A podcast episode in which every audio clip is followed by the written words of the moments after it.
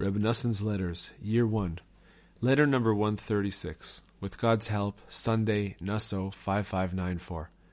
My dear beloved son, Reb Yitzchak, may his light shine. The carrier of this letter was at my house today.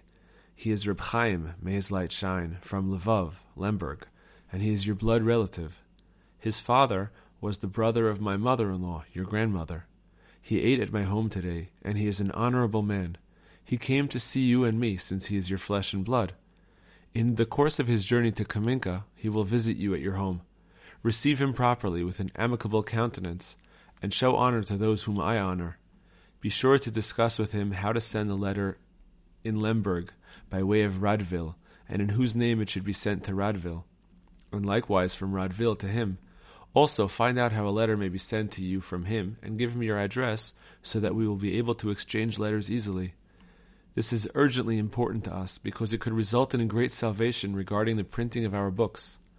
Because from what he said, we will be able to print there with God's great salvation. He, also bought a copy of Likutei Tfilot from me. You can understand for yourself the wonders of God which are occurring in every moment, every day. God will fight for us. We will remain silent and watch the great salvation which He in His loving kindness will do with us until the truth is revealed to the eyes of all. I do not have time to write any more. The words of your father, hoping to see you soon. Noson of Breslov.